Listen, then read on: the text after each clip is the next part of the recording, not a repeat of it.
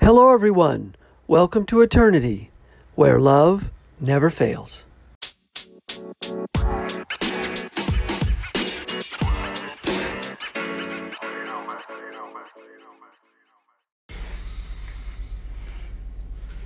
Hello, everyone. Thanks for listening. This is the Eternity Bible Study Podcast, where we walk through the Bible together every weekday, Monday through Friday.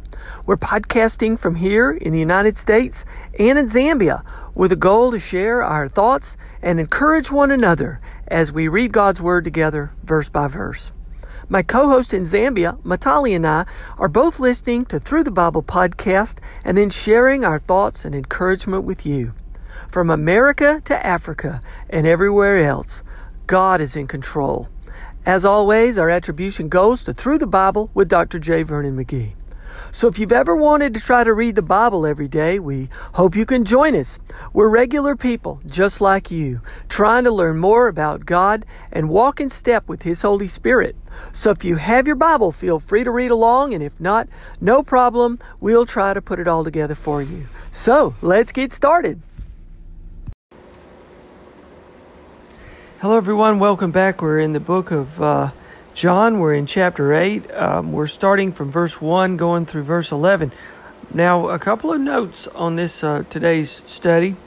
Um, first off, some manuscripts, some early manuscripts, don't include um, verse um, um, chapter uh, 7, verse 53 in this uh, study, and they don't include um, uh, verses 1 through 11 as uh, part of um, um, the uh, the official text of the Bible. There's there's there's apparently some controversy over whether it should be a part of John. Now, um, my study Bible says some manuscripts early included and, and some uh, don't include it. Um, and um, Dr. McGee feels like it should be included.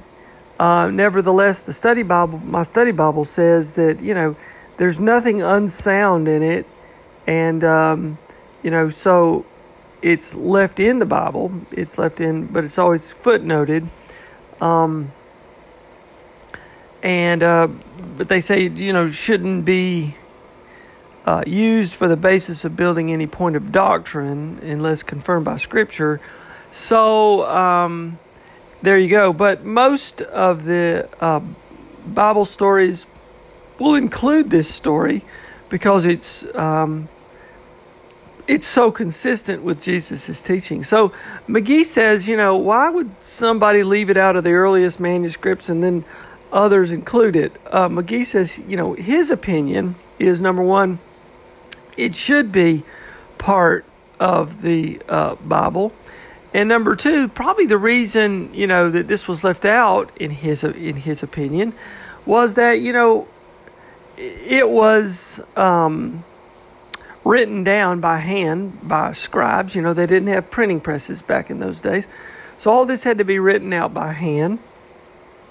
And in his opinion, whoever was writing it down thought, "Wow, this is you know adultery. This is a you know, controversial subject, and uh, it might, you know, uh, teach people, uh, it might prompt people to commit adultery, or it might, um, you know, be a little too risque for the Bible.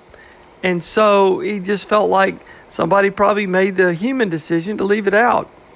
But um, others um, kept it in, and or maybe it wasn't in John's original final draft, you know, for his his gospel. Maybe it was taking down his notes or something, and um, the, maybe somebody feel like they didn't have the complete uh, picture here. But in any event, um, it is uh, uh, as McGee says, he feels like it should be part of of God's word. Uh, that being said, um, We're going to have a picture of Jesus riding in the dirt in just a minute, and uh, McGee gives us an opinion on, on what you think he was writing. This is the only time that we get a picture of Jesus writing anything down. So let's let's uh, proceed and um, take a look at this. Um, in um, of course, they put in chapter seven, verse fifty-three at the beginning of this. Uh, they went each to his own house, but Jesus went to the Mount of Olives. This is after um, he is, you know, teaching all these people, and he had just fed, uh, you know, thousands of people, the 5,000, and then uh, people were following him, trying to ask him who he was, and. Um,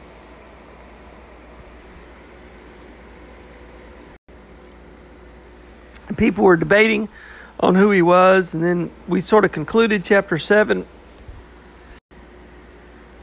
with the officers who had been sent to, you know, grab Jesus and bring him back for questioning. They didn't bring him back because nobody had ever spoke or taught like this man, and it kind of, kind of, um, the officers didn't feel good about taking him in, and um, and the um, the chief priests and the Pharisees were sort of saying, you know, um, you know, did he did he uh, bewitch you too, or did he blow your mind also? And um, and then of course Nicodemus is, you know, kind of at the end, you know, he kind of tries to defend Jesus. He says, you know, um, we don't judge anybody without first giving him a hearing and learning what he does. So we shouldn't really be accusing him.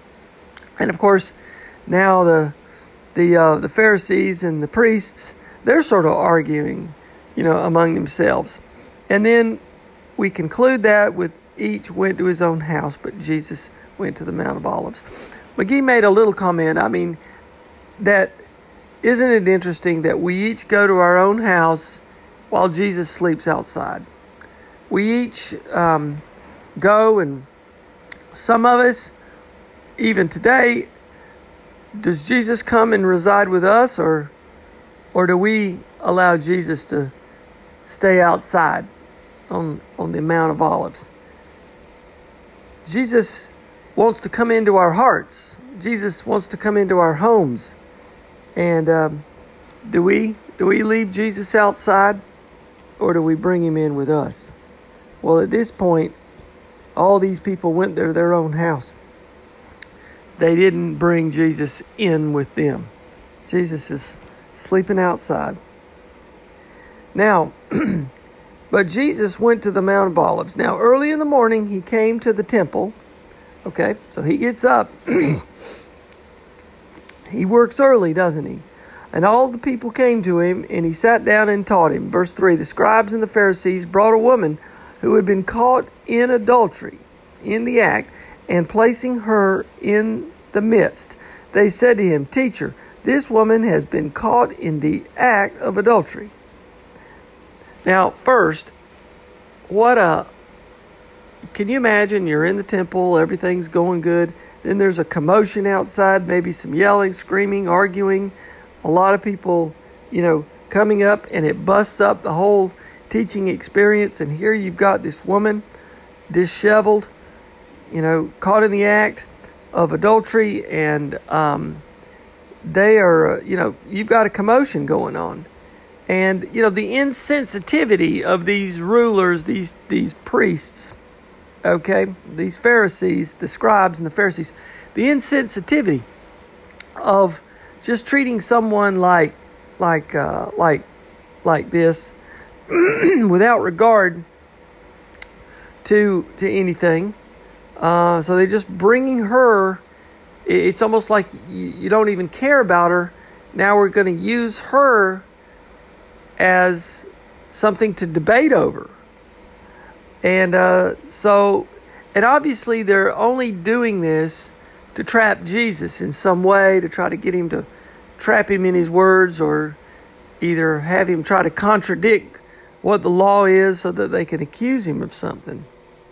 So if he stones the woman, he looks like he's a callous, you know, person, and you know it would create you know, so far he's uh, he he doesn't have any stains on his reputation.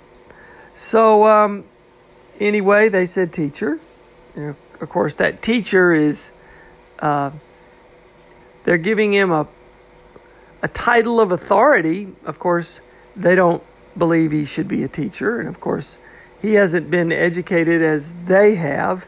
So, but they're they're they're insincere in their comments and they're insincere what they're trying to do with the woman and they're insincere of how they're trying to portray themselves in front of the people. So she's been caught in the act of adultery. Now, the law of Moses, verse 5, commanded us to stone such a woman. So, what do you say? All right. So, they want to. They want to put him on the spot, and they're bringing a woman as sort of exhibit A. You know, now it's there's no challenge to whether or not this is a true allegation or a false allegation. They're not even challenging that. They're just bringing this woman and having Jesus react to it. Verse 6 This they said to test him, that they might have some charge to bring against him. Now, first, Jesus knows everybody's hearts and their intentions. How does Jesus diffuse all of this? Right in the middle of the temple. Are you going to follow the temple law? Are you going to follow the law? What are you going to do? this is like bringing everything to a head in many uh, regards. Look what Jesus does. Jesus bent down and wrote with his finger on the ground. He's writing in the ground. He's not he's not really looking at the woman. He's bending down. He's taking the position of humility.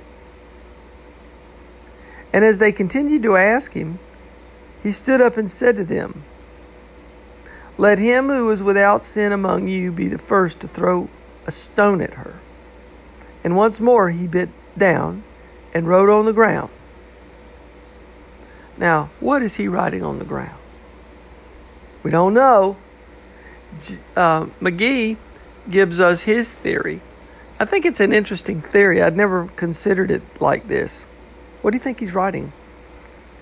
He might have been writing the names, you know, of each one of them one by one, and something in their past, some sin in their past that only they knew about. It might have been, as McGee says, maybe one of these Pharisees and scribes, maybe they um, had an adulterous relationship. Or maybe they had uh, a kid out of wedlock and nobody knew about it. They paid him off. Or whatever sin, a deep, dark sin, wrote it down in the sand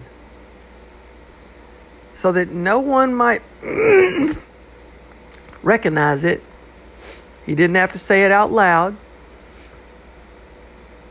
He was discreet, but he knew the sin of each person there.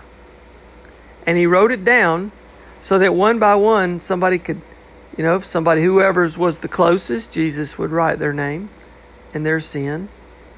And they would see it and they would know that Jesus knew their sin and of course, if Jesus wanted to, he could announce their sin. And then they thought, wow, he knows my heart. They have nothing to say. Because he who is without sin cast the first stone. So he, he might have picked the eldest person, people first. They were in front, you know, because they thought they had him. And one by one, beginning with the older ones, you know. But when they heard it, they went away one by one, beginning with the older ones. In other words, each one comes up to Jesus, maybe to accuse him. They're gonna, they want to see what he's writing. You know, they're probably curious. And when each one, one by one, comes up to see what, what he's writing, they see their name and they see their sin and they're convicted right in their heart. And they know that deep dark sin that they're they thought they had hidden away, they were embarrassed of. They're terrified of, if anyone knew. It's not worth it to try to get this out in the open. And they didn't say anything. They just probably dropped their rock and turned and would mutter something, but to try to save their reputation, but not too loud because they know that he knows something that could destroy them, their reputation. And they walked away with the sin in their own heart convicted. and Jesus was left alone with the woman standing before him. And Jesus stood up and said to her, Woman, where are they? Has no one condemned you? And she said, No one, Lord. And Jesus said, Neither do I condemn you. Go, and from now on, sin no more. So, an interesting thing, Jesus shows forgiveness, shows compassion, and he doesn't condemn her. Now, he's under the Mosaic law, a sinner should be stoned. So why didn't he stone her? Well, every one of these people around her was a sinner. And perhaps every one of these people had had some type of adultery. Jesus knew the heart of everybody. So, under the Mosaic law, everybody should have been stoned. So, as each one drops the rock. Jesus has a basis now for dropping the rock because there's nobody there to stone her. So it's a very elegant way of acknowledging the law, but there's nobody here to stone you. And I don't condemn you. So he shows mercy. And that's the gospel message. The gospel message is brought to a generation of sinners, all deserving to be stoned, all deserving to die. But the gospel message comes from mercy on the sinner and on the condemned. Jesus is going to lay down his life for these sinners. So we get a picture of mercy. We get a picture of the gospel message. And um, we get a picture of Jesus' authority to be a judge. We see the judge, Jesus, here. And we see his tremendous ethical nature as he confronts each person with their sin or each person there with their own heart as he changes the heart from this crowd ready to stone and dismantles the crowd one by one. So we're going to stop here. We'll turn the rest of the podcast over to our co host in Zambia, Matali. Matali, I hope you're doing great. And um, I look forward to hearing your uh, take on this study today. This is a tremendous study. So, from me to all of you, as always, God bless you.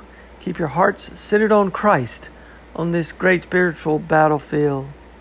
And we'll see you here next time.